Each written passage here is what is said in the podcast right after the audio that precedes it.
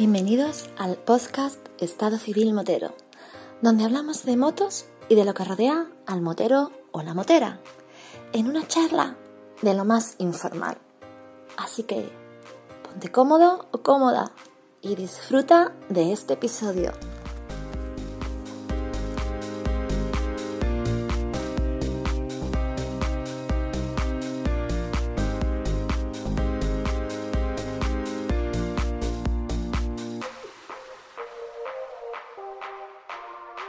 Pasa, chaval? Hombre, querido amigo, ¿cuánto tiempo? ¿Cómo estás? Hombre, ¿tú querías vacaciones? Y las he tenido. Y las has tenido. Lo que pasa es que han sido más largas de la cuenta. Yo te echo de menos, ¿en qué coste? Y tenían que haber sido pagadas y todavía no he visto ni un duro. si empezamos a hablar de dinero, entre tú y el cansino, y ahora Daniel también, que también quiere que dinero. La única que no me pide dinero es María. Pues eso es que tiene. No, porque a ella le va la marcha y ella lo hace totalmente gratuitamente. Y yo, eh, eh, es que de mí hablar de dinero me, me, me, me, saca de mi casilla, tío. Yo, estás hablando con un tieso. Eso es así. Y los pimientos son asados. Y las papas fritas. Bueno, ahí creo que estamos todos en ese, en ese tren.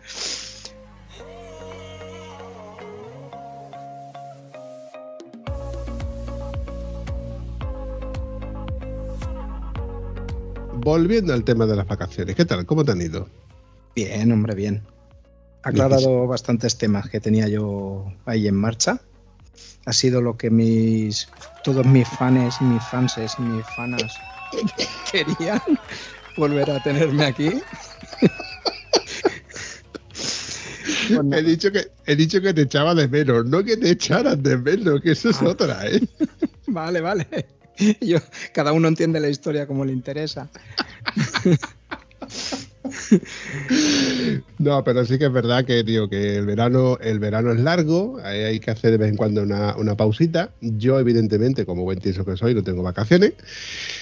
Y he aprovechado para seguir creando contenido como si no costara. Además, ha sido darte vacaciones a ti y, evidentemente, también a María y empezar a hacer a tirar de cuatro o cinco contactos y han salido episodios de dos por semana. Sí, esto es como lo de la es lo de los seis grados de amistad, ¿no? Que vas conociendo a uno, uno te conoce a otro, otro y llegas a la persona que, que quiere. Ya te digo, tío. De hecho, tengo por ahí un par de cosillas por ahí pendientes y eh, bueno, a la espera de, de, de, de, poder seguir retomando hilos que están por ahí. Eh, vamos, que, que, no sé si de aquí a finales de año conseguimos de sacar todo el contenido que tengo por ahí todavía pendiente.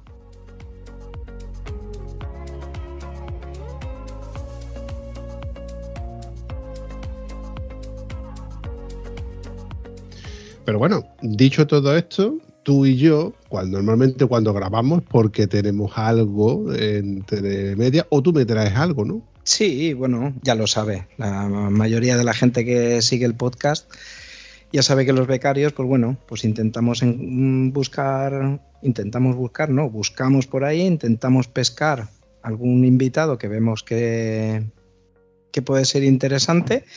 Y bueno, pues trasteando en un grupo de Telegram de otro podcast, amigo nuestro también, se comentó de la pareja invitada de hoy y adelanto que son dos. Y bueno, estuve trasteando y, y los vi interesantes y por eso pensé traerte. Oye, está feo que digas que un, un podcast amigo nuestro y no los nombres, tío. Es que yo soy feo. No, me vengo a referir. ¿Qué coste que esta vez no he hecho yo la, la, broma? ¿eh? La broma la has hecho tú solo. Me la has ya puesto, me la has dejado votando, como dice Gonzalo. Me la has dejado votando, pero la he dejado votar. A ver, lo ideal es que cuando tú nombres a un podcast amigo nuestro, como cuando yo nombro al señor Pablo Escribideo, como cuando yo nombro a José de Dame Rueda, que tú nombres al podcast que, de, de, de donde tú te has metido en el grupo de Telegram y has sacado a estos, a estos invitados. Pues sí, fue en el grupo de Telegram de, de nuestros amigos de Motos y más, donde uno de los miembros pues mencionó, mencionó a esta pareja. Pero bueno, creo que, que tenemos que ir dándoles paso ya, porque si no vamos a aburrir y tenemos a los invitados y a, los que nos escuchan. Ojo, ojo, que aquí el único que se aburre soy yo, que que es el que está editando. Calla, no me llores, va.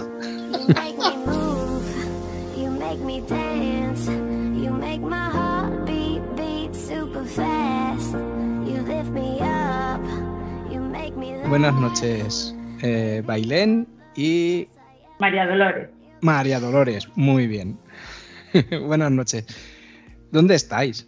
Estamos eh, en, en San Javier, en Murcia, a la orilla del Mar Menor. Oye, es curioso, pues, que, que yo sepa ya hasta la fecha, no tenemos a ningún contertulio de la zona de Murcia. Pues ya, ya era hora de que tuvierais algún murciano por ahí. Así que nosotros estamos orgullosos de llevar a Murcia por toda Europa, que es por donde andamos.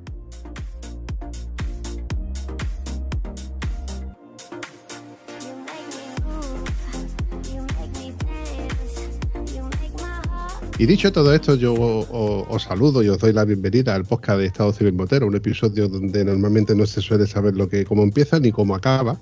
Eh, Bailén y María Dolores. María Dolores, ¿quieres que te llame María Dolores o quieres que te llame Loli? No, María Dolores. Te lo puedo cantar, puedo decirte, no me llames Dolores, llámame Lola.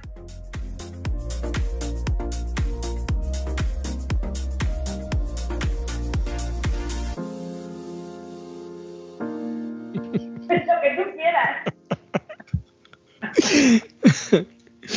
Veo que la cosa, la cosa empieza bien, empieza con arte. Eh, oye, yo, para empezar este episodio, me gustaría preguntaros por la, vuestra trayectoria motociclística, pero es que me gustaría saber, ante todo, que si sois pareja motera, o sea, si vais los dos en moto o vais, o vais en diferentes motos. Bueno, via- eh, viajamos los dos en la misma moto. Yo, yo conduzco y ella dirige. ¡Wow!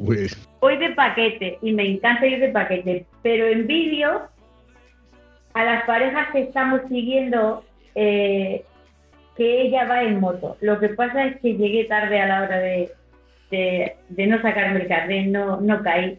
Tenemos una edad y en ese momento no se me pasó por la cabeza, no estaba de moda que las mujeres llevaran moto y estoy sin. Pero para mí es una pena. Yo soy muy de refranes y dice el refrán que nunca es tarde si la dicha es buena. Si estuviera aquí Antonio, ese refrán lo hubiera, lo hubiera dado la vuelta y le hubiera dicho, hubiera tenido que censurarlo de alguna manera. Antonio es mi, mi amigo, mi contertulio, mi, bueno, mi contertulio favorito, es como mi hermano, con el que yo salgo mucho en moto, o intentamos salir mucho en moto, pero también nos damos muchísima caña. Es como mi, otro, mi, pareja en moto, o sea, mi moto compañero, mi moto acompañante, con el cual sí me iría de, ruta, pero no me iría de viaje. Son, son dos cosas muy diferentes, para que os deis cuenta de las, de las cosas.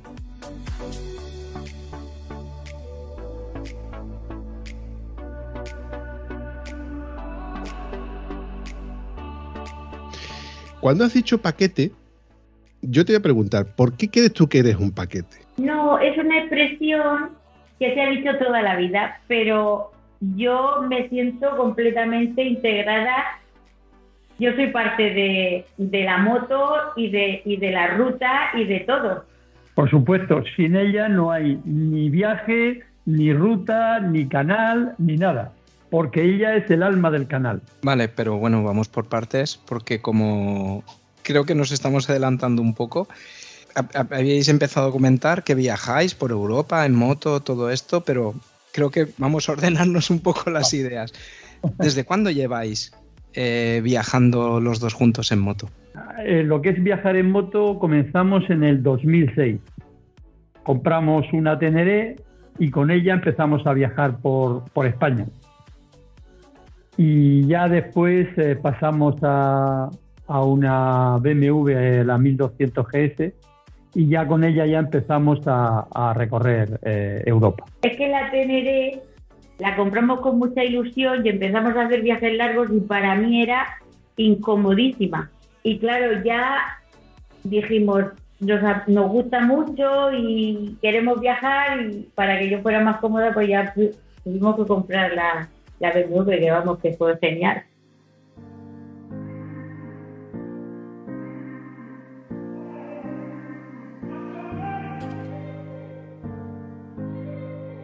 Bailey, eh, has dicho una Teneré, que yo en mi mente tengo una Teneré, una 660, una monocilíndrica. ¿Estoy acertado? Sí, sí, la de- del, era de- del 98, modelo del 98. Conozco, conozco esa moto. Esa moto es, bueno, un cilíndrico bastante cortito para hacer viajes y además cuando ibais a dúo. Cuando hicisteis el cambio a la 1200, yo doy por hecho de que ya aquí es otro mundo. La cosa fue, vinimos de un viaje con la Teneré y esa misma tarde llegó un amigo con la 1200 y dijo, nada, tenéis que compraros esta y tal, daros una vuelta y la probamos. Nos dimos una vuelta y vamos, eh, la manzana.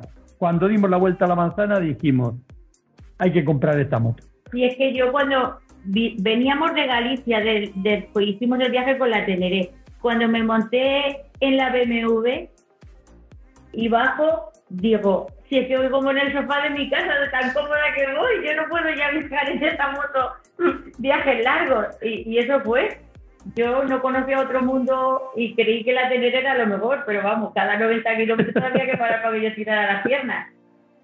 Es curioso porque para mí como conductor, eh, yo he, o sea, tenido motos monocilíndricas, he manejado las, las, Africa Twin, he manejado muchas motos, no a grandes velocidades, no he hecho viajes con ellos, pero sí que hay una cosa que sí me llama la atención cada vez que me monto en una 1200 GS, o sea, Adventure, o sea, el, modelo que sea, y es el teleleve y el paraleve. Esa forma de frenar que tiene y la forma de andar que tiene son muy peculiares, que una vez que las pruebas, y o sea, con las pruebas me vengo a referir, que te haces a ella conduciendo, pues te enamoras.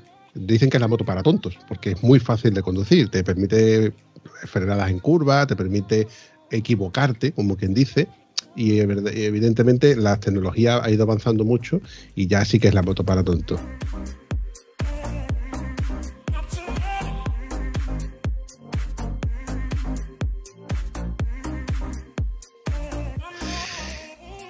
cuando tú me, has dicho que tenías la Tenere y pasaste a la GS, digo, hostia, pues estamos hablando de que, bueno, que si te quitas el, engrase, porque va por cardan, eh, frena mucho mejor, tiene mucho para más par motor, pero la forma de andar es, diferente, la forma de, acelerar, la, forma de, que se, tumba hacia los lados, de, luego a la hora de frenar que ves tú que no, se clava, no se hunde delante, sino que tiene una forma de frenar un, poco peculiar.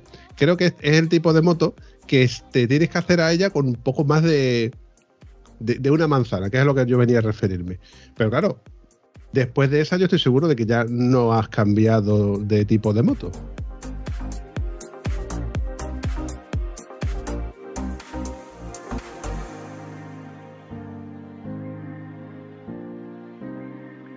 Ni, ni, de tipo de moto ni de moto. Compramos esa moto en el 2000, 10 en el 2010 y desde entonces estamos con ella. Lleva 160.000 kilómetros, hemos hecho con ella 160.000 kilómetros y yo creo que esa aguanta lo mismo que nosotros, que ya tampoco nos quedan muchos kilómetros. Estoy totalmente seguro de que os quedan muchos kilómetros y muchas cosas que hacer todavía con ella, mientras que podéis, evidentemente. Tengo un amigo que desde, desde aquí le mando un saludo, Goyo, que tiene un canal de YouTube que se llama Goyo AV, que tiene, bueno, tiene tutoriales para aburrir sobre cosas que se pueden, no se pueden, que se deben y no se deben de hacer a las motos. Y me encantan los vídeos porque evidentemente es de los que te dicen, eh, para quitar la tapa son seis tornillos y no te hace el desmontaje de los seis tornillos, te quita el primer tornillo y ya está. Y los seis tornillos sabes cómo se quitan los demás. Y además te lo pone todo tan fácil, tan fácil, que además que tienes que darle para adelante, para atrás, y además con una calidad mm, buenísima. Y evidentemente, como es amigo mío, y pues cada dos por tres, sin darse cuenta, esto ojo, ojo al dato, sale la taza del podcast de Estado Civil Motero.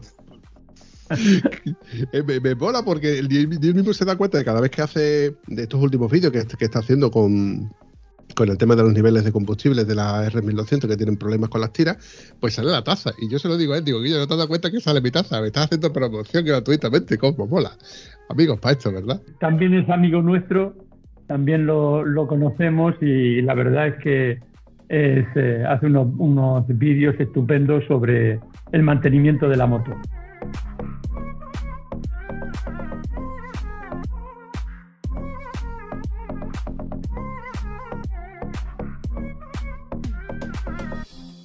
Hace un rato, eh, creo que como hemos comentado de que, editas vídeo y sabes lo que es, lo que se sufre, evidentemente, editando audio. Eh, y, pero la pregunta mía, mm, tú me has dicho que tiene, o sea, que te editas vídeo y me has dicho de que ella lleva la cámara. Eh, contadme qué, es esto, porque me queda un poco fuera de juego. A ver, en, durante el viaje eh, la cámara normalmente la manejo yo. Yo soy el, yo soy el director, el cámara, el editor, pero la artista es ella. Ella es un poco la que la que tiene la salsa en, lo que es eh, el vídeo, en los comentarios, en, los vídeos. Claro, pero me dirige que no te creas tú, que él se cree que es Almodóvar. Ahora vas y lo cascas. Y me dice encima que nunca digo las mismas frases. Pues claro que no, es que yo no soy actriz, yo digo lo que pienso y lo que me sale, pero es... No me gusta, repite. Algunas veces lo digo en la, en, la, en la peli, digo, este hombre se cree que es Almodóvar y que yo soy aquí Carmen Maura.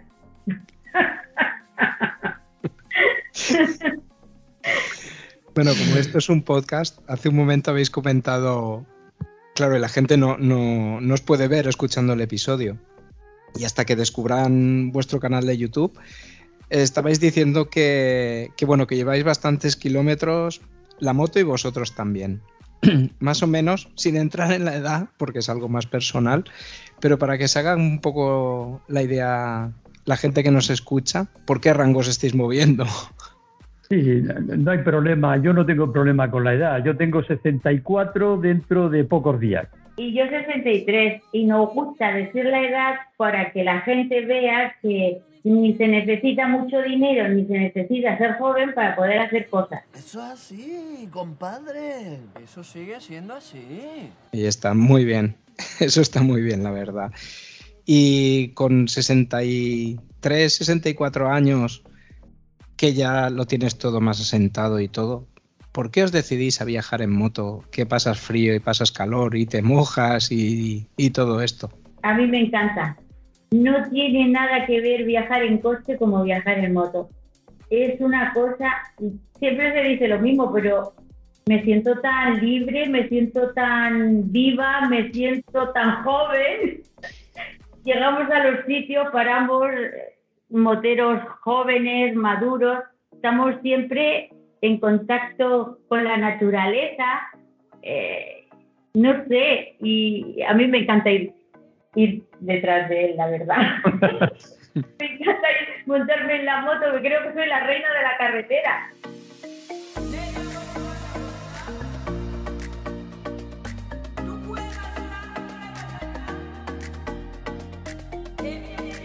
Pues espérate, Vampi, que lo que no sabes es que suelen acampar bastante, que es una cosa que a ti también te emociona. Pero nosotros eh, vamos, los viajes son en moto y de camping. Excepto alguna excepción de que haya algún día malo, que tal, nosotros vamos en moto y de camping. Esos son nuestros viajes. ¿Qué te parece? ¿Eh? ¿Te he traído buenos invitados o no? ¿Que has abierto un melón? ¿Has abierto un melón? es que mi amigo Josep bueno, me digo, todos los contertulios que han pasado por el podcast de algún modo u otro saben o les he comentado de que yo fomento el tema de la acampada. Y los que encima me oyen saben que algún episodio incluso ha salido donde he fomentado la acampada. Como buen tieso que soy, esa etiqueta la llevo a gala, mm, no me puedo permitir ir de hoteles. Entonces yo aprovecho el... Tampoco es que tenga tiempo físico para poder irme de, cruceros, de hoteles, de, coger el coche y estar 10 días, 15 días, una semana ni siquiera tengo de vacaciones reales. Entonces, para mí, mis vacaciones son el poco tiempo que, puedo disfrutar de la moto, un fin de semana, eh, un puente y, y pocas veces. Entonces, para mí es un lujo poder montar la tienda donde yo quiera, que evidentemente en España es ilegal, que es la parte en la que me fastidia, pero yo lo sigo haciendo. No fomento con ello que se haga, porque si es ilegal no voy a, no voy a, fomentar, no voy a fomentar que todo y cada uno de los que me escuchen lo hagan, hagan algo que es ilegal. No quiero que lo hagáis, evidentemente, yo, yo lo hago, lo hago como lo sigue haciendo también mucha gente, pero para mí, el elegir yo el sitio donde monto mi tienda de campaña, con vistas, vengo a referir con vistas a no montarla nada más que llego, esperar que salga de noche, la monto, desmonto los bártulos y los vuelvo a montar dentro de la tienda. Que todo esto, que vosotros lo sabéis, tiene un mogollón de trabajo y es muy incómodo. El hacerte de comer, el fregar tus cositas, luego recogerlas, el llevar en el mínimo espacio lo más que te puedas llevar para ser lo mínimamente autónomos, porque tú tienes que llevar tu batería externa para tu móvil, tu, linter- tu linterna pequeña porque no puedes llevar una grande, tu ropa, que en este caso soy dos, con lo cual es ropa para dos y comida para dos, parar y comprar comida para dos, pero lo justo que os quepa dentro de las cosas, sacos de dormir, esterilla, colchón, e- etcétera, dependiendo ya de la, de la equipación que cada uno elija.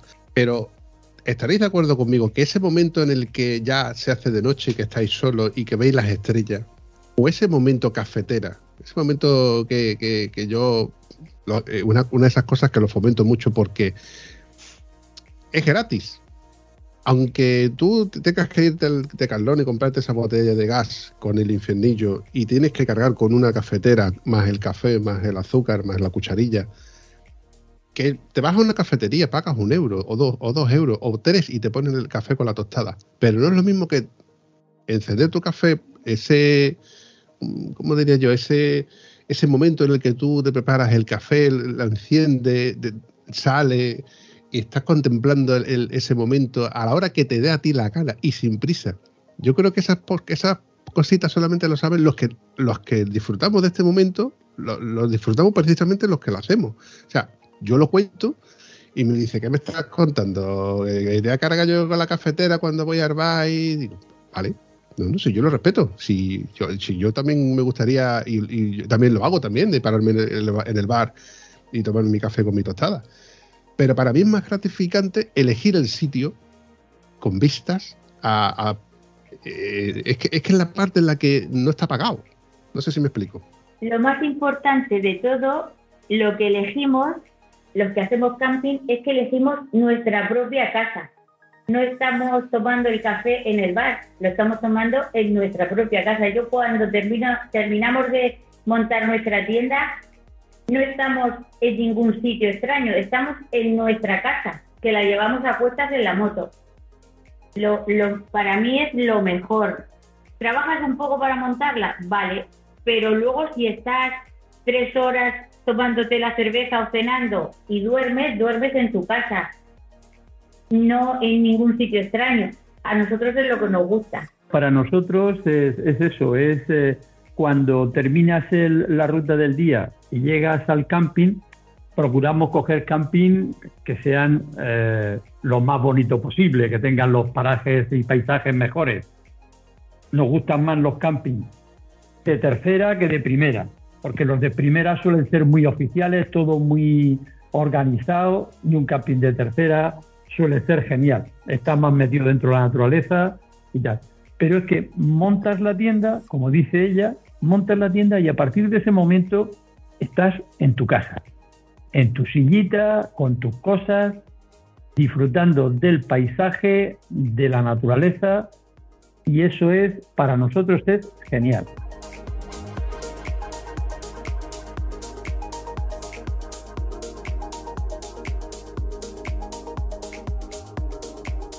Antes habéis comentado de que no siempre vais, vais de camping y yo lo estuvimos comentando con Pau. eh, cuando ella, ella va, no siempre de camping, pero intenta ir a lo mejor de, hostel, de pensiones, etcétera, porque hay veces en los que no merece la pena buscar un camping y montar la tienda cuando prácticamente por el mismo precio encuentras en un sitio un hostel o una pensión donde puedes recargar el móvil, donde te puedes duchar con agua caliente, donde no tienes que montar nada, evidentemente, y puedes pasar prácticamente una noche. Con esto no también es factible de que si hay mal tiempo, pues digas, hostia, pues va a estar aquí dos días lloviendo, que no pues puedes buscar la otra opción. Es que depende también de los sitios, hay campings que son más caros que otros, y hay sitios donde no merece la pena, ni siquiera escatimar en, en, en buscar refugio, ¿no? Como también yo, yo, yo diría.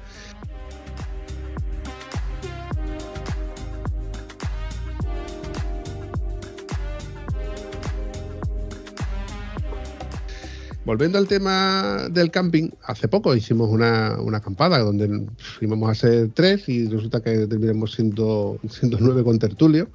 Y esto que, claro, gente que no conoce, gente que más o menos tienes afinidad, ¿no? También el mundo de las motos une.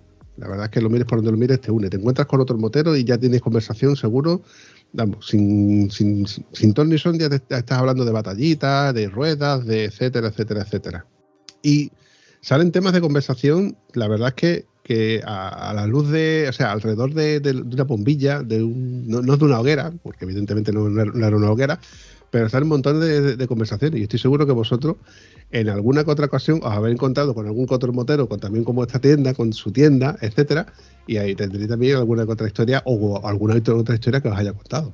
O sea, el, une aunque el idioma sea un, problema, porque yo recuerdo eh, en, en un camping en Alemania que solo en todo el camping solo había otra moto más que llevaba, iba con un, con un sidecar, con un, con un sidecar, llevaba una, una BMW también, una 1200 con un sidecar. Y bueno, pues ahí estuvimos hablando, pues como podíamos, alrededor de una cerveza, conforme la cerveza iba avanzando, nos entendíamos más. Y allí por señas, por un poquito de inglés, con... estuvimos allí, pues, que toda la noche estuvimos allí de cháchara contándonos historias o, por mimo haciéndonoslas. Sí, sí, pero es verdad que, cualquier, eh, cualquier excusa es buena.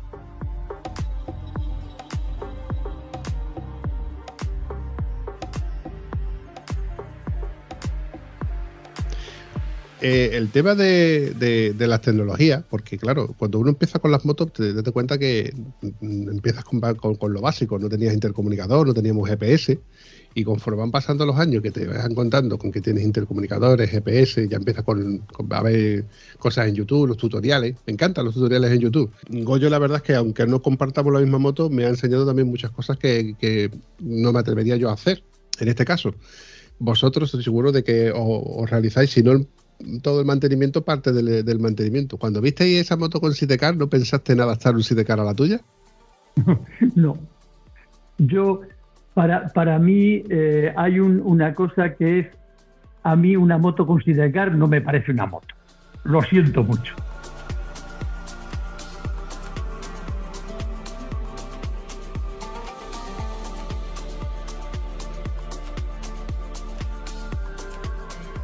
Cuando nos eh, te encuentras con estas motos que de tres ruedas, los, eh, a mí no me parece una moto, lo siento mucho, en fin, no la moto tiene que ser de dos ruedas. Algunas veces hacemos chistes de que cuando seamos muy mayores y no podamos ir en moto de dos ruedas, nos vamos a comprar una de tres, pero no sé, no creo. Entonces a lo mejor me gustan. Mm, nunca, se sabe. Eh, es que no se puede decir de, este agua no beberé. Yo también soy partidario de decir que cuando tú antiguamente veías esas motos de tres ruedas, que las dos ruedas traseras eran de, coche y la rueda delantera de moto, pero ahí alargada, no me voy a referir a las actuales que son más, más tipo moto. Pero en aquel entonces yo decía, Guillo, es que para esto me compro un, descapotable. Sí, porque la sensación es que, ¿cuál es? La que te dé el aire, porque al final vas con un casco, vas con no, vas, no vas guardando el equilibrio, las ves con maletas, con lo cual hacen viajes largos y ocupas el mismo espacio con coche. Entonces, ni, ni vas disfrutando de las curvas, ni vas. Además, yo creo recordar de que aquello tenían motores de escarabajo, con lo cual también tenían hasta motores de coche. Entonces, era para mí algo incongruente que, o sea, que yo lo veía, yo era, muy respetable, pero lo veía en las concentraciones y me, dañaba la vista. Esas motos, para mi gusto, tienen lo peor de cada, de cada casa. Lo peor de los coches y lo peor de las motos. Sí, sí, es cierto. Por eso yo siempre he dicho, digo, digo, es que, que yo, a ver, que yo respeto la compra de, de, todo y cada uno de los usuarios de, de la carretera que tenga un descapotable, como el que tenga un todoterreno, como el que tenga, no sé, un Land Rover o un, tractor para ir a buscar el pan. Pero ese tipo de moto, no sé, yo vuelvo a decir que me llamaba mucho la atención. Mira, hace poco hablé con un, amigo de la infancia eh, que lo vi con una moto de, esta de, de, tres ruedas, una scooter de tres ruedas de 400 y digo, pero me si tú me dijiste que no tenías carnet, dice, no, no, es que esta moto, al llevar el pedal de freno, ya no se, eh, eh, se considera que la puedes conducir con el carnet convalidado del, del, del, de coche. Yo esto, no lo sabía, aún siendo una moto de 400 centímetros cúbicos, por tener pedal de freno. Para que veas tú que yo no soy erudito en nada, ni tampoco soy entendido en todo. Yo soy un cuñado que opino y, pregunto.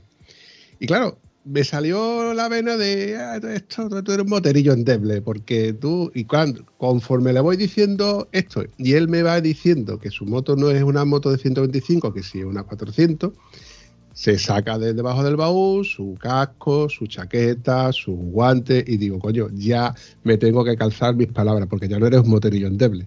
Para mí un moterillo endeble, como dice mi amigo Antonio, él considera un moterillo endeble al que no coge la moto o al que la coge poco. Y para mí un moterillo endeble es el que no se equipa, el que no va, el que no va en moto, va a dar un paso en moto.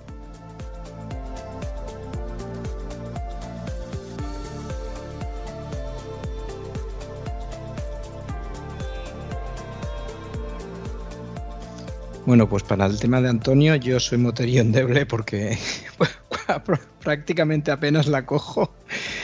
Bueno, muchísimo menos de lo que quisiera, pero lo que puedo, que, es lo que está. Pero bueno, cambiando un poco de tema, quería yo preguntar a, a Bailén y Malia Dolores, ¿cómo fue esto de empezar a viajar en moto? ¿Cómo arrancó primero sí que has dicho que con una Teneré, primero por España y luego haciéndolo más, pero ¿os venía el tema de viajar desde antes o, cómo vino esto? Pues siempre hemos tenido una Vespa desde, bueno, nos conocemos desde el 76, ¿eh? Estamos juntos toda la vida. Y, y teníamos siempre una Vespa, primero de su padre, bueno, etcétera. Pero realmente empezamos con la moto porque la fuimos pospusiendo, porque teníamos que criar a los hijos y todo eso. Vale. Cuando nuestros hijos empezaron a no necesitarnos, nosotros llegamos, se llevan seis años de diferencia y dijimos, si no nos buscamos un qué hacer común, nuestro matrimonio se va a pique. Nosotros no podemos llegar los fines de semana y no tener nada que hacer. Un, amigo un día pues había comprado, él tenía una Aprilia 650 eh, y dijo, ah, dar una vuelta con ella, iros el, a, pasar un, sábado por ahí, nos dejó la moto para, para probarla y en fin, y salimos a viajar los dos, el, el sábado fue a dar una vuelta por aquí por Murcia y nos encantó. A ella le encantó y a mí más y a partir de ahí ya, pues ya nos planteamos comprarnos una moto y, ya empezó todo. Pues mira, fíjate, que siempre se dice de amistades que han salido de viaje y por ir viajando eh, han roto la amistad y a vosotros ha sido lo contrario, a vosotros casi que os, ha unido más, ¿no? Y, os, y os ha hecho que siguierais estando juntos. Para nosotros sí. Nosotros Mm, nos abrió una puerta el viajar en moto y hacer esta aventura de viajar, que se nos abrió un mundo nuevo. A veces lo hablamos nosotros, que los matrimonios llegan a, las parejas, llegan a una edad que lo tienen todo hecho y empiezan a aburrirse si no se buscan la vida, si no lo hablan. Y en este caso nosotros tuvimos, yo qué sé, se nos encendió la bombilla y se nos ocurrió hacer eso y empezamos, nos encantó a los dos y ahí andamos.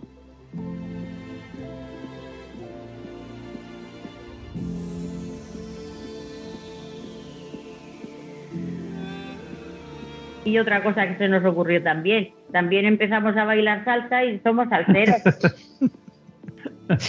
Todo hay que decirlo. Está muy bien dicho. Vosotros sois la prueba de que la edad no es el límite y el tener niños no es el límite. Eh, a ver, el, problema yo creo que está básicamente en que estamos acostumbrados a ver familias que se pegan toda la vida buscando la, meta de poder jubilarse, de trabajar para asentar, de tener los niños ya ya que cada uno tenga su más o menos su futuro o, más o menos vayan bien encauzados, que no sean delincuentes como quien dice, por poner un ejemplo, y ya luego te acomodas y te acomodas y ya te temes de salir y de hacer cosas. Pero yo tengo amigos que salen en bicicleta con 50 y pico y 60 y pico años. Y yo tengo amigos que siguen montando un barco y van solos a faenar o van solos con, su, con su velero a, salir al, mar. Porque no puedes seguir haciendo tus cosas independientemente de, la edad que tengas o de tu condición física. Porque, bueno, nosotros tenemos un ejemplo tangible que con 65, 66 años, creo que recordar, si mal no recuerdo, Juan Ramón Padial, le falta una pierna desde los 23 años y, tiene una lista extensísima de la de cosas que sigue haciendo con, con él en moto. De hecho, con él hablé con él hace un par de días porque tengo pendiente volver a verlo en Granada y está en Brasil. Sin problema, ¿no? Sin problema.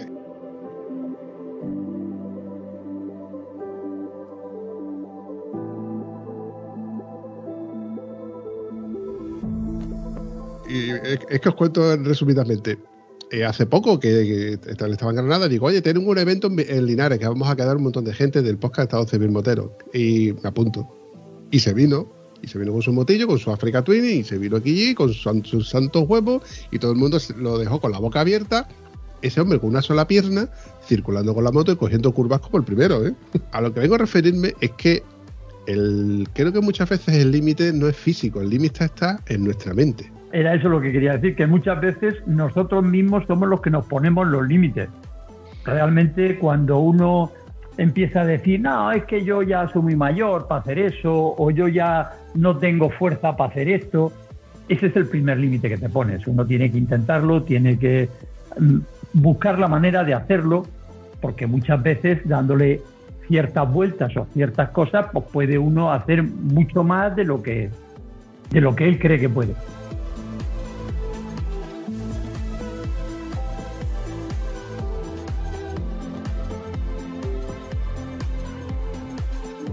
Y que os iba a preguntar, vosotros, el tema del viaje, de organizarlo, decir dónde vais y todo, ¿qué haces?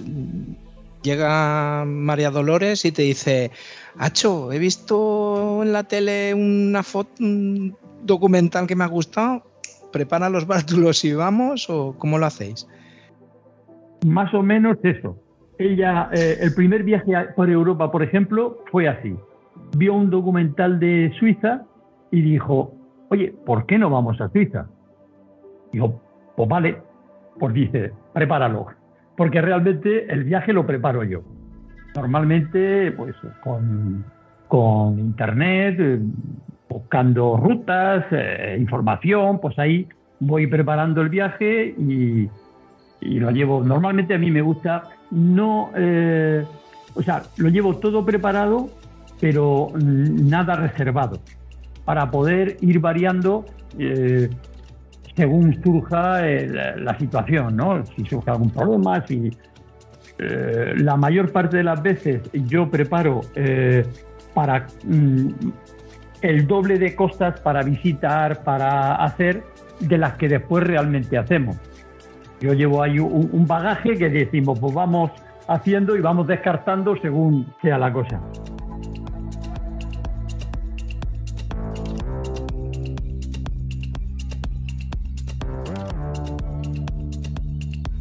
Es que quería contar yo lo del primer viaje a Europa.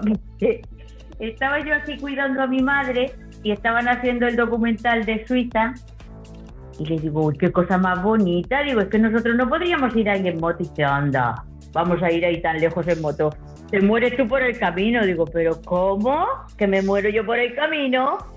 ¿Qué más da? Digo, cuando, cuando nos cansamos paramos y después seguimos, en vez de volvernos para la casa, pues seguimos para Suiza, que ya verás tú cómo llegamos y volvemos. Y al final se lo creyó, porque él siempre se preocupaba, ahora ya no. ya le he demostrado que soy motera, pero al, principio se preocupaba él mucho porque se pensaba que yo me iba a cansar o que de un palizón de moto me iba a arrepentir y... Ese es el miedo, que se arrepintiera. Yo no quería que se arrepintiera.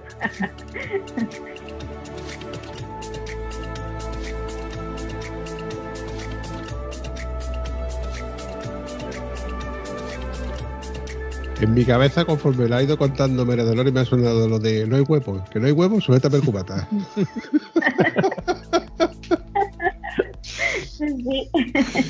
Oye, sé, yo quiero hacerte una corrección.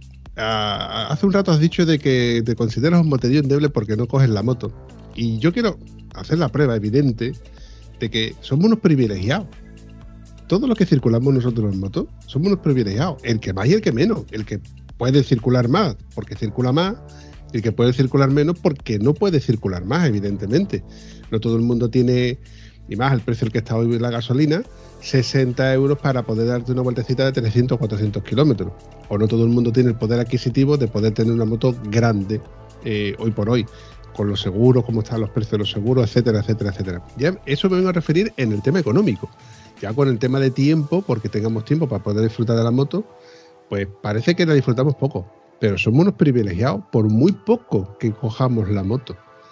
No, sí, sí, en eso tienes razón. No, la verdad es que yo, vale, la moto la cojo dos veces. Ahora cada vez que la cojo le hago 2.000, 2.500 kilómetros. o sea que la cojo para estar varios días fuera de casa.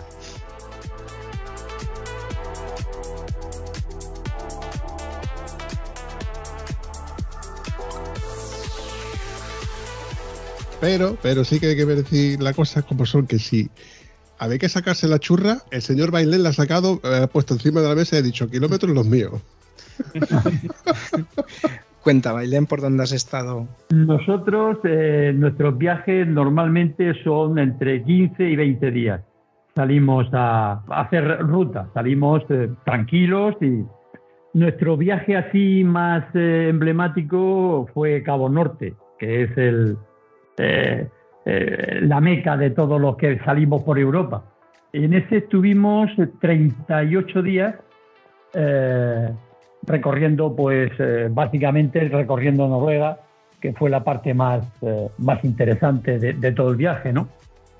Y ahí sí, ahí sí que era además, era 38 días, todas las noches montabas y, y al día siguiente desmontabas tienda y así, excepto dos días, creo que fueron dos días de, de una cabaña en, en- porque hizo muy mal tiempo, el resto del tiempo tienda de campaña.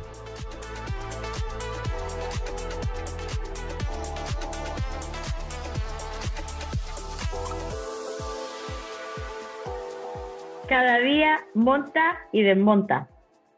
Todos los días. Y no llovió. ¡Buah! Pero bueno, eso, eso, es- eso sí que no. Ese viaje sí que fue, pero yo no lo voy a repetir, que él siempre está que. Vamos, vas a volver, vamos a volver. Y yo le digo, yo, yo no vuelvo más en moto allí, que está muy lejos. Que fue. Empezamos tímidamente en Suiza, pero fíjate, tomó confianza y nos fuimos a Cabo Norte. Pero yo estoy seguro que tenéis en mente un viaje largo.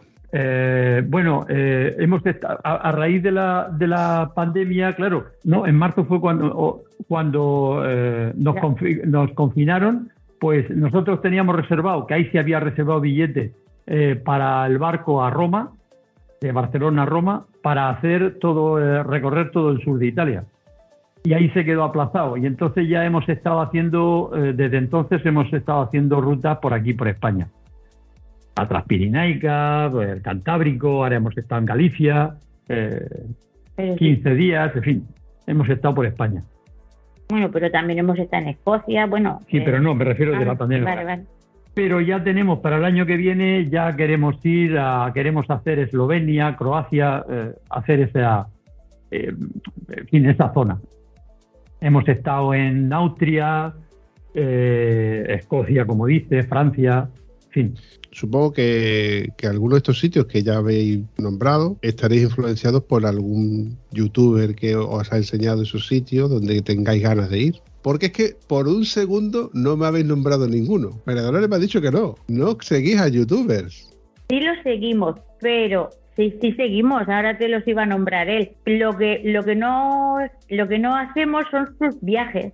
Nuestros viajes los planeamos, o sea, eh, es se nos va, son cosas nuestras. No es que digamos vemos a a, este fulán a- al que nombre eh, y vamos a, uy, esta ruta que ha hecho este nos gusta, vamos a hacerla. No, es algo que creo que se lo, se lo inventa él, yo qué sé, nunca vamos por las rutas que creo yo, o sí, no lo sé. No sé, mm, nosotros eh, a la hora de, de hacer un viaje, pues normalmente mm, eh, elegimos una zona, un país, depende de, de, como son 20 días, pues normalmente hacemos bastante trayectoria, ¿no? Bastante terreno.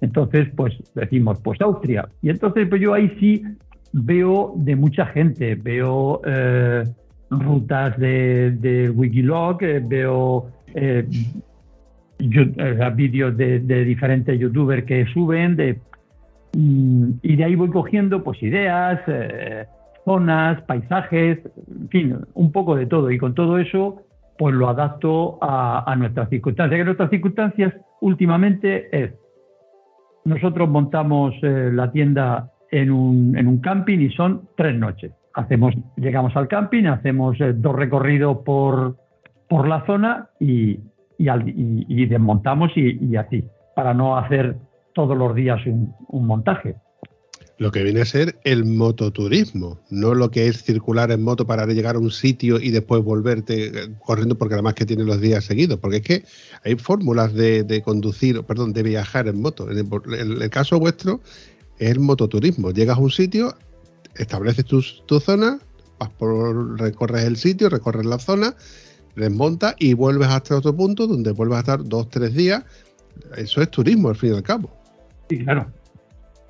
Sí, es el, nuestro viaje es eso, es nosotros, eh, por ejemplo, pues en el caso del último, de la Transpirinaica, que hicimos, por ejemplo, la Transpirinaica, pues nosotros eh, montamos en, en, un, en, un camping en, en, la zona catalana del Pirineo catalán. Montamos ahí el, el, camping. Entonces, durante dos días recorremos eh, diferentes rutas del Pirineo de la zona eh, de, del Pirineo catalán. Después nos vamos al Pirineo Navarro y, allí montamos otro, otra, otro, buscamos otro camping y ahí hacemos rutas por, por esa zona. Y así vamos conociendo el Pirineo, pero no estamos eh, todo el tiempo montando y desmontando, que es bastante, hace que sea el viaje un poco más pesado, ¿no?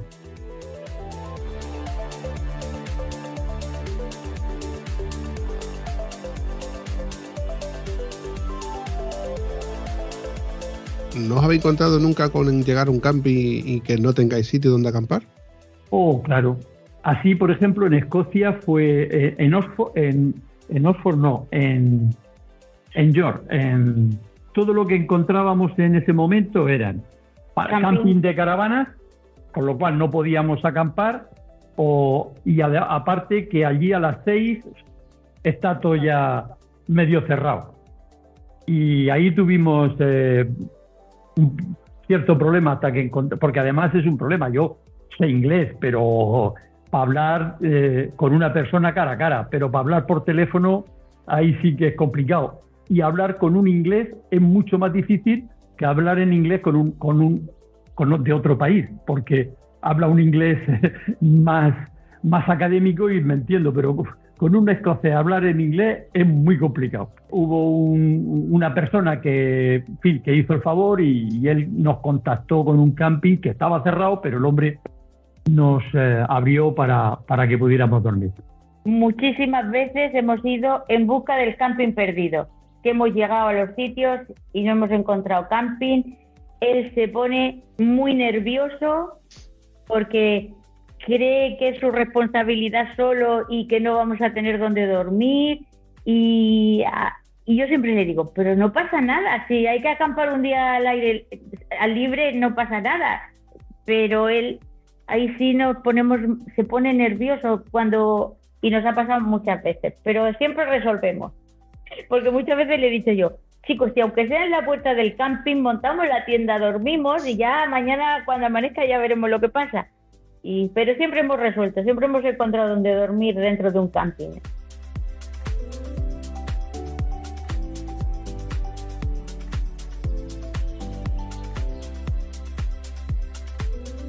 Me has dejado un poco decepcionada cuando has dicho que somos moteros turísticos o como has dicho que éramos. Mototuristas. No, no he dicho que soy mototurista, pero eh, es que existe el mototurismo.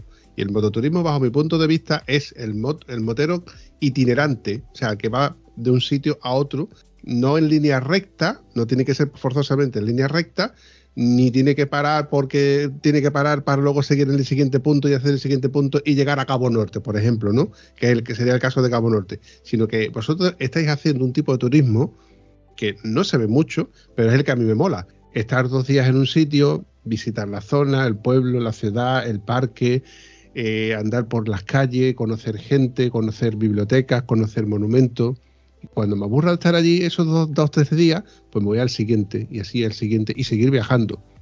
Una forma, es otra forma de viajar que también la hago en moto. Es que yo me consideraba viajera motera, no turista, porque es verdad que, que estamos tres noches en un sitio, pero no estamos visitando la ciudad. Nosotros todos los días hacemos una ruta en moto y nos encantan las, las rutas que no son autovía, que son carreteras secundarias y, vemos todos los alrededores, menos, menos la ciudad y lo casi, no sé, no paramos. Es que me he quedado muerta cuando has dicho que era turista. Yo no quiero ser turista. Lo que le duele es el concepto de turista. Ese concepto de... Yo quiero ser viajera motera. Eso. ¿Qué tengo que hacer para ser viajera motera? Sí, ya eres viajera motera, porque al fin y al cabo, tú, mira, tú tienes historias que contar como viajera y como motera, evidentemente, porque es el medio de locomoción que, que, que tienes. O sea, ya, eres viajera motera. Lo diga quien lo diga o lo diga Arbompi como lo diga. Igual que tú has dicho antes que eres un paquete. No eres un paquete, eres una pasajera.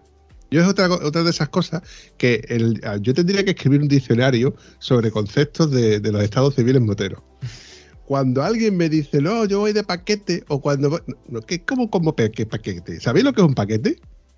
Un paquete es una cosa que va ahí atrás, que no se mueve y que en un momento dado puede llegar a ser hasta peligroso, porque yo, yo he llevado críos atrás que se mueven más con paquete, porque un paquete por lo menos no se mueve, pero yo he visto críos atrás que se mueven como si fueran una, una garrafa de 50 litros de agua que se mueve para los lados. Un pasajero va al unísono del, de la moto y del piloto. Con lo cual es eso, un pasajero, no es un paquete. Anda, yo que me llamo hasta motera, me arrepiento de haberte dicho paquete, porque si ese término es así, yo ya no quiero ser paquete. Es que no eres un paquete, María Dolores. Te lo acabo de comentar. Ah, bueno, a, no ser, a, no ser, que el piloto me lleve la contraria. En, en absoluto, un paquete no es. Porque. Soy un tormento. Más que un paquete, soy su tormento.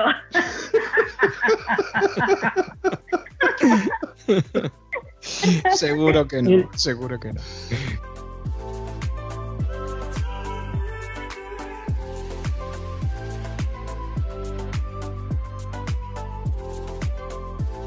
El viajar, el viajar sin, sin intercomunicadores, cuando si alguna vez nos falla el intercomunicador, eso para nosotros es horrible nosotros es verdad que eh, hablamos más en la moto que en el coche. Nosotros salimos de viaje hace, hace, nada, hace dos días, hemos estado en la línea de la Concepción. Hemos hecho el viaje. Pues hablamos mucho menos, mucho menos en 600 kilómetros que en 300 con la moto. Vamos siempre, la verdad es que en la moto hablamos, nos comunicamos, eh, mm, disfrutamos del viaje, y, desde luego un paquete no es. Además es curioso el concepto que tú has dicho, que vas hablando más, te comunicas más con tu, con tu pasajero en moto que en coche. En un coche vais disfrutando del paisaje, hablando a lo mejor de alguna conversación que surja, escuchando música con el aire acondicionado, pero en moto lo vives de otra manera, porque vas viendo vas viendo cosas, vas teniendo sensaciones. Has hablado de la línea de la Concepción. Hace poco pasé yo por la zona y con el tema del viento lo llevé fatal, porque claro, yo no me acordaba de que en Cádiz es eh, navegar por allí, porque ellos navegan, no conducen ni, ni pilotan, navegan, es un plus. Digo, macho, es que esta gente están hechos de, otra pasta, porque yo me cruzaba con motero que intentaba sacar la mano para saludarlos, por educación evidentemente, por el saludo motero, pero es que la moto mm, no iba bien no iba bien, yo no iba bien, no iba, cómodo, además de la calor que, hizo, o sea que yo estoy seguro de que vosotros habéis pasado calor estos días aquí atrás. Pero volviendo al, tema al tema principal del, episodio del podcast Estado Civil Motero, porque hemos empezado Pues cuando yo se me ha dicho de que os ha encontrado a través de un grupo de Telegram, de los, de los amigos de, de, de Motos y más, de Luis y Rubén, por hecho que tenéis redes sociales. Sí, sí. Tenemos, eh, eh, tenemos un canal de, de YouTube es eh, Carretera y Manta. Y bueno, ahí tenemos, eh, hemos hecho hace poco tiempo eh, 10.000 seguidores. Nuestros vídeos no somos muy constantes así de no todas las semanas. Nosotros pues cada 15, 20 días subimos eh, un, un vídeo y bueno, ahí estamos entretenidos con eso. Bueno, no me extraña que te cueste si os vais 30, 35 días de viaje, es, normal que no lo puedas subir, que no puedas subir cada semana. Pero oye, y escúchame, ¿cómo fue que, que os dio por subir los vídeos a YouTube? Porque lle- lleva un trabajo, como hemos comentado, de edición, de sacar, recortar y todo, que quita mucho tiempo. Y di, ¿cómo os dijisteis? Ostras, pues lo subo esto y que lo vea más gente. Nosotros cuando, ya cuando viajábamos con la, con la Teneré y también con, con- ya con la BMW hasta el 2016, creo que fue el primer, el primer vídeo, o sea, el primer ya que grabamos en vídeo. Yo siempre he sido muy aficionado a la fotografía, incluso he trabajado en, en bodas y bautizos de cámara de vídeo y siempre me ha gustado mucho eso, pero nosotros hacíamos eh, álbumes de fotos, hacíamos un viaje y hacíamos un álbum de fotos con, con el viaje. Y ya empezó esto de las cámaras deportivas y tal, y, y María Dolores me regaló una cámara deportiva, como a mí me gustaba eh, todo lo que es la imagen y tal, y me regaló una cámara deportiva.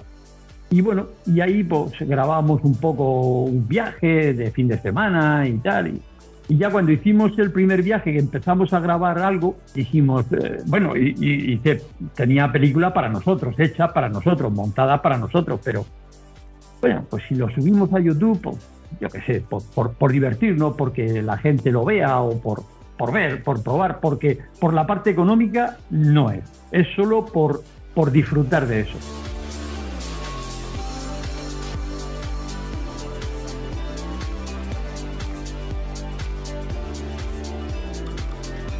Como vio que le gustaba editar, pues la verdad es que pensamos, o se pensó en hacer peliculicas así normalicas para subir y subirlas y tenerlas para un recuerdo, porque dijimos mejor que un álbum de fotos, pues eso está ahí en la red y a la hora que queramos lo vemos y es un recuerdo que va a quedar para siempre y así empezamos por tener un recuerdo en la, en la red.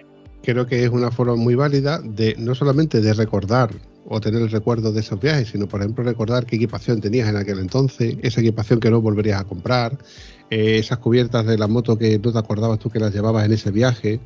Eh, son recuerdos de cosas, matices que si no fuese por ese, por ese momento que tú lo tienes ahí reflejado y nosotros lo podemos ver, pues no te acordarías. Eh, es más, cuando a lo mejor alguien tiene alguna duda y te dice, oye, ¿qué tal te fue ese neumático en el viaje a Escocia? O por ejemplo, ese traje, ¿tú crees que es el correcto para, eh, yo qué sé, por, eh, ir a Escandinavia? O por ejemplo, cuando estuviste por aquí, por la línea de la Concepción, eh, ¿pasaste mucha calor o qué, te- qué temperatura? qué- Son cosas que a lo mejor, eh, sin daros cuenta, ayudáis a gente que no tiene experiencia o que no tiene a lo mejor un conocimiento sobre ciertos datos que vosotros en primera persona lo podéis contar o lo podéis responder a través de vuestro canal de YouTube. Nuestro vídeo más visto es eh, el vídeo donde contamos eh, la equipación que llevamos y cómo la llevamos eh, distribuida en la moto. todo ese vídeo de, de- de equipamiento y tal es el que más visiones tiene.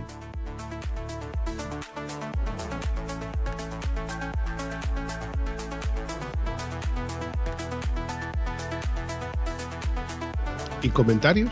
Ay, los comentarios nos encantan. La gente es muy amable, por Dios, nos hacen unos comentarios que nosotros nos quedamos, no sé, nos levantan mucho la, La moral, autoestima. la autoestima. Nosotros siempre decimos, madre mía, ¿cómo ahora, dónde estaríamos nosotros si no tuviéramos esto? No sé, nos gusta mucho porque la gente es muy amable con nosotros y muy buena. Todos los comentarios que nos hacen son buenos, no hemos tenido negativos nunca ninguno. Por- imagino porque os portáis bien y es por lo que recibís. Si das positivo, recibes positivo. Pero estaba pensando yo una cosa. ¿Creéis que viajar de esta forma los dos juntos, que, que estáis diciendo de viajar en moto y acampar y todo esto, ¿os ha dado algo? ¿Os ha dado alguna cosa que de no haberlo hecho, no haber viajado así o haber viajado de otra manera, no, no lo hubierais podido tener o no os lo hubiera dado? A mí me da mucho más, a ver, ¿cómo digo? Intimidad con, con mi pareja nos une muchísimo porque durante el viaje estamos él, nosotros solos y nos necesitamos, nos tenemos que ayudar mutuamente y nos da unos momentos de, de intimidad y de soledad con nosotros mismos que, que luego llegamos a casa y no tiene nada que ver nuestra vida de todos los días. Mm, Es como, como un bálsamo para la pareja, o yo no sé cómo explicarlo, pero a mí, a mí para mí es mucho.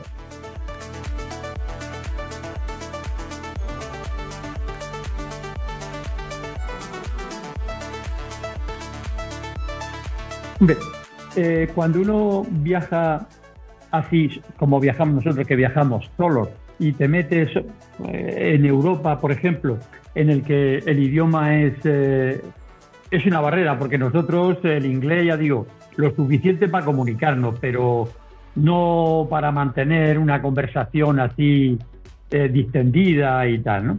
Entonces, cuando viajas así, o te llevas bien con tu pareja y, y lo lleváis todo muy, muy bien, o puede ser muy complicado. Gracias a Dios, nosotros nos llevamos muy bien y lo llevamos estupendamente. En ese aspecto está todo muy bien.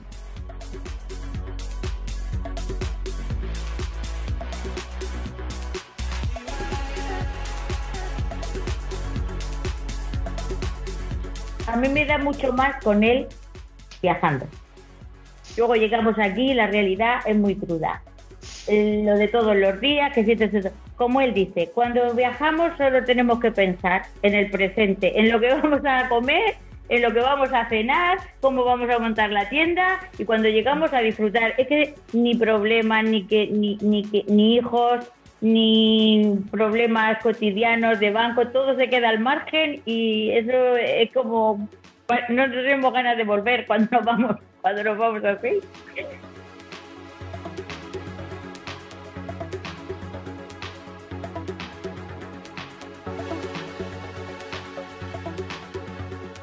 es prácticamente lo que comenté antes, ¿no?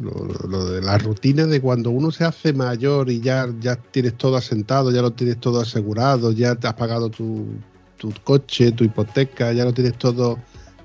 Te acomodas y ya no quieres salir de ese, de ese círculo vicioso de la comodidad donde ya a final de año los impuestos, lo, cuando venga el seguro del seguro del coche y ya. No quiero saber, no quiero tener más problemas, disfrutar de mi de mis vacaciones cuando me toque y cuando me toque la jubilación, pues estar ya jubilado.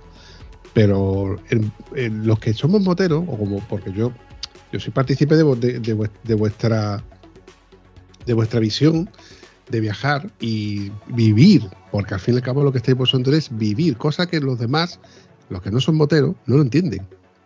Eh, os ven montaros, yo estoy seguro de que muchos de los que en una gasolinera os ve quitaros el casco, pagar y volver a montaros en la moto, dicen, ¿dónde van estos dos locos? Pero vosotros, estoy seguro de que no los, de que no, damos ni de coña, vaya a pensar de que estáis locos, ni nosotros, que estamos escuchando este podcast, pensamos que estáis locos, porque precisamente nosotros sabemos lo que es vivir eh, y sentir lo que es la carretera, el frío, el calor, salir, eh, conversar con otro, eh, encontrarte con otro motero, llegar a una gasolinera, encontrarte con que no funciona el manómetro, te buscas la siguiente. Al fin y al cabo somos autosuficientes y tenemos que sabemos valernos por nosotros mismos. Los demás se dedican a, usa- a usar el teléfono para llamar a la grúa y que le solucione solvente el problema. Pero el motero se solventa sus propios problemas.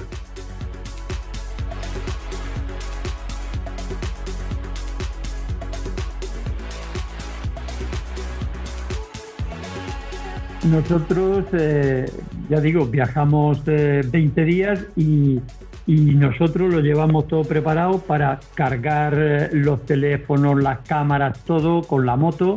No utilizamos en los campings, no utilizamos eh, la corriente del camping. Nosotros en este aspecto somos autosuficientes. el hornillo de gasolina para no tener que estar pendiente de que se gasta la bombona, ahora tienes que ir a buscar un, una bombona donde sea o tal. Y así eres autónomo total.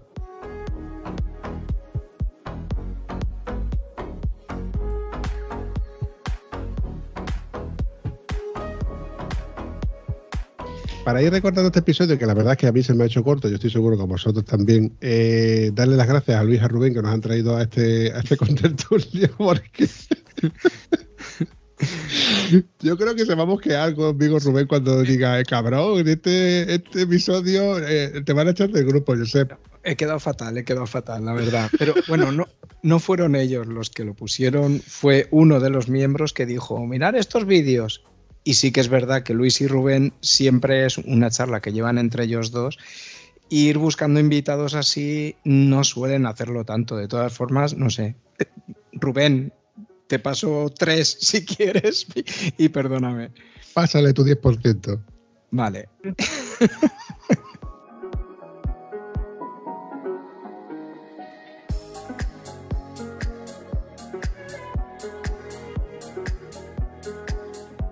Hay una pregunta muy recurrente que hago.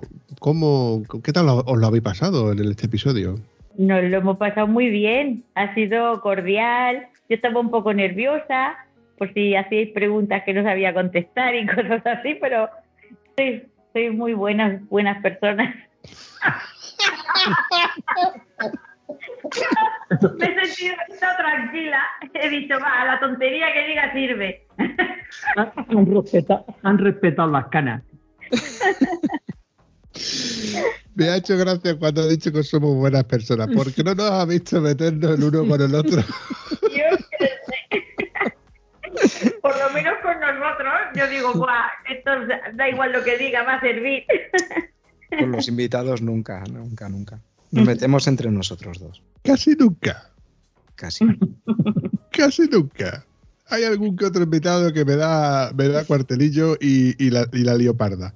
Para mí ha sido un placer eh, conoceros, porque para mí erais totalmente desconocidos. Sí que os digo ya de que os voy a echar un vistazo a todos los vídeos que pueda a través del canal de YouTube. Me gustaría ver de vez en cuando alguna fotografía en Instagram, que no sé si tenéis también eh, Sí, tenemos Instagram, pero la verdad es que usamos poco.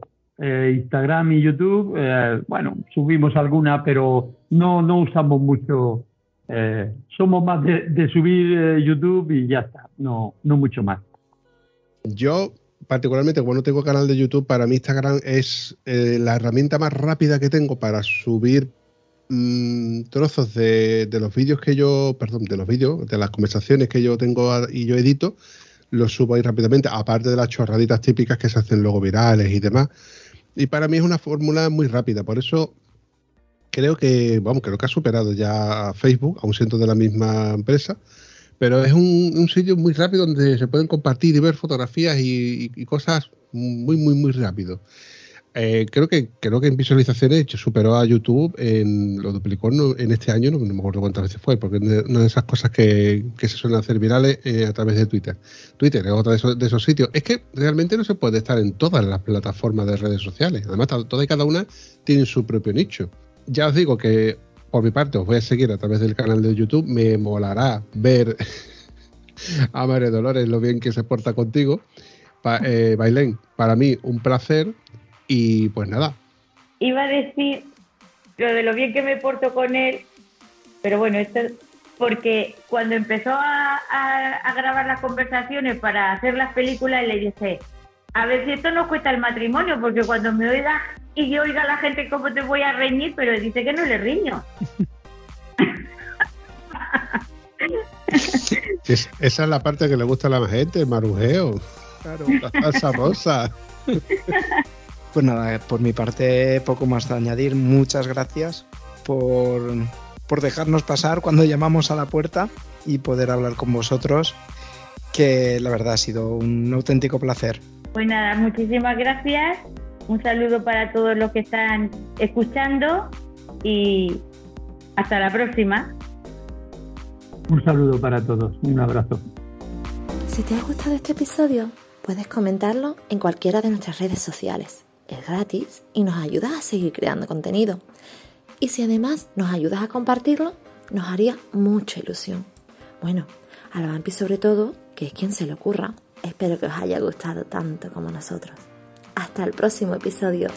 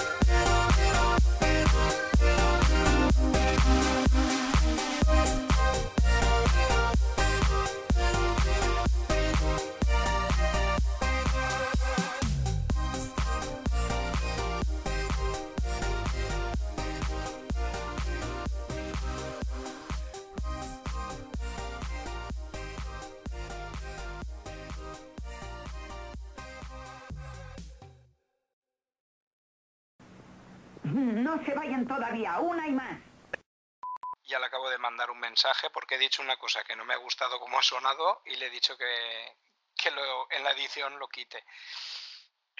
Un- un- una frase mía, un comentario que he dicho yo. Entonces, no, sé- no sé, como no tiene puestas las gafas de cerca, porque es que yo ya estoy mayor.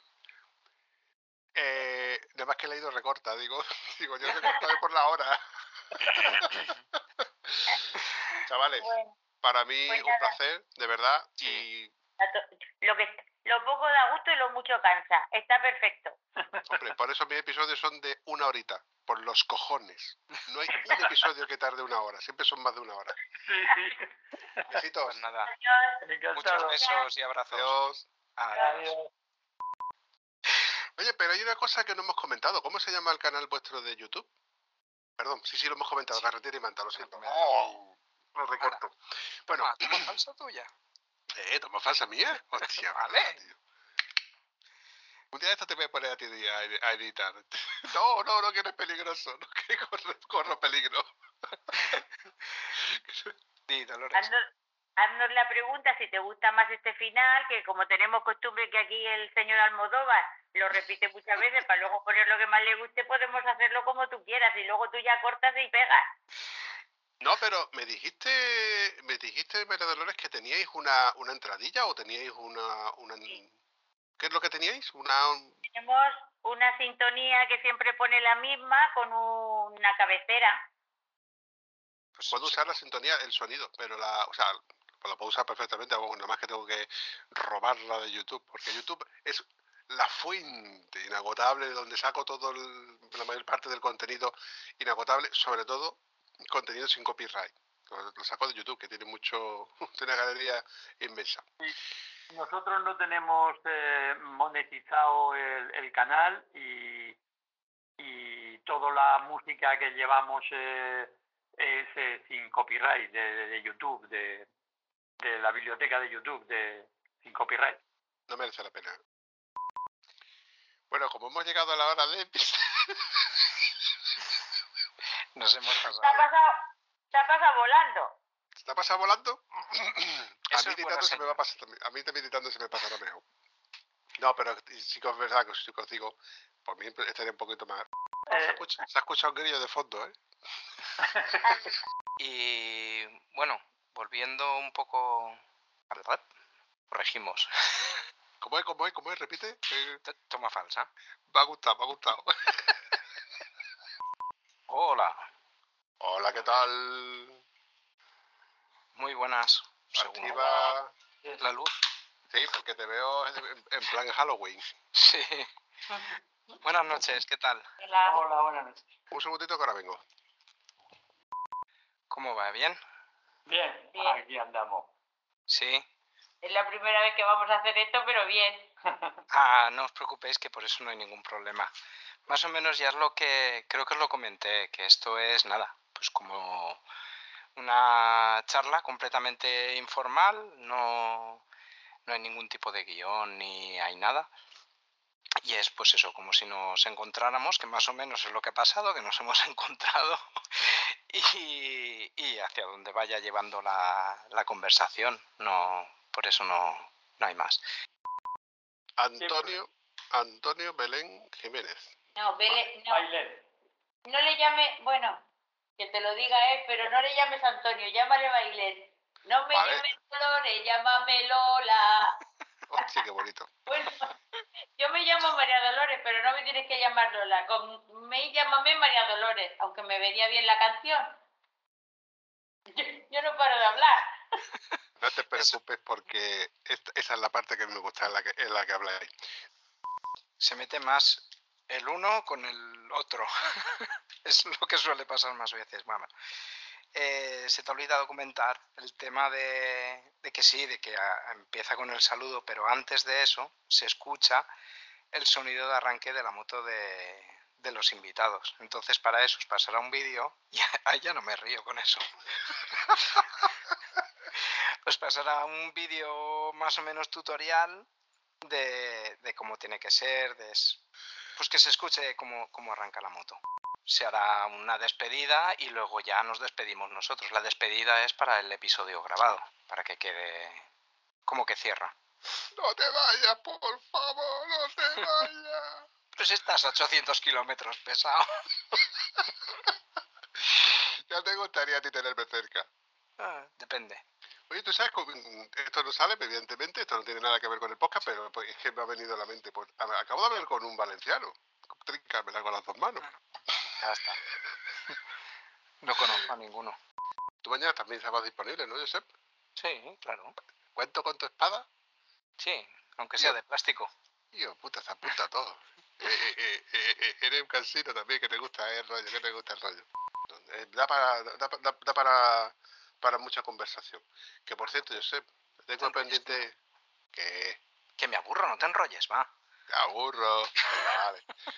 Que me metí la lengua y empiezo a hablar. Acaba, que te he cortado. Eso es to- eso es to- eso es todo, amigos.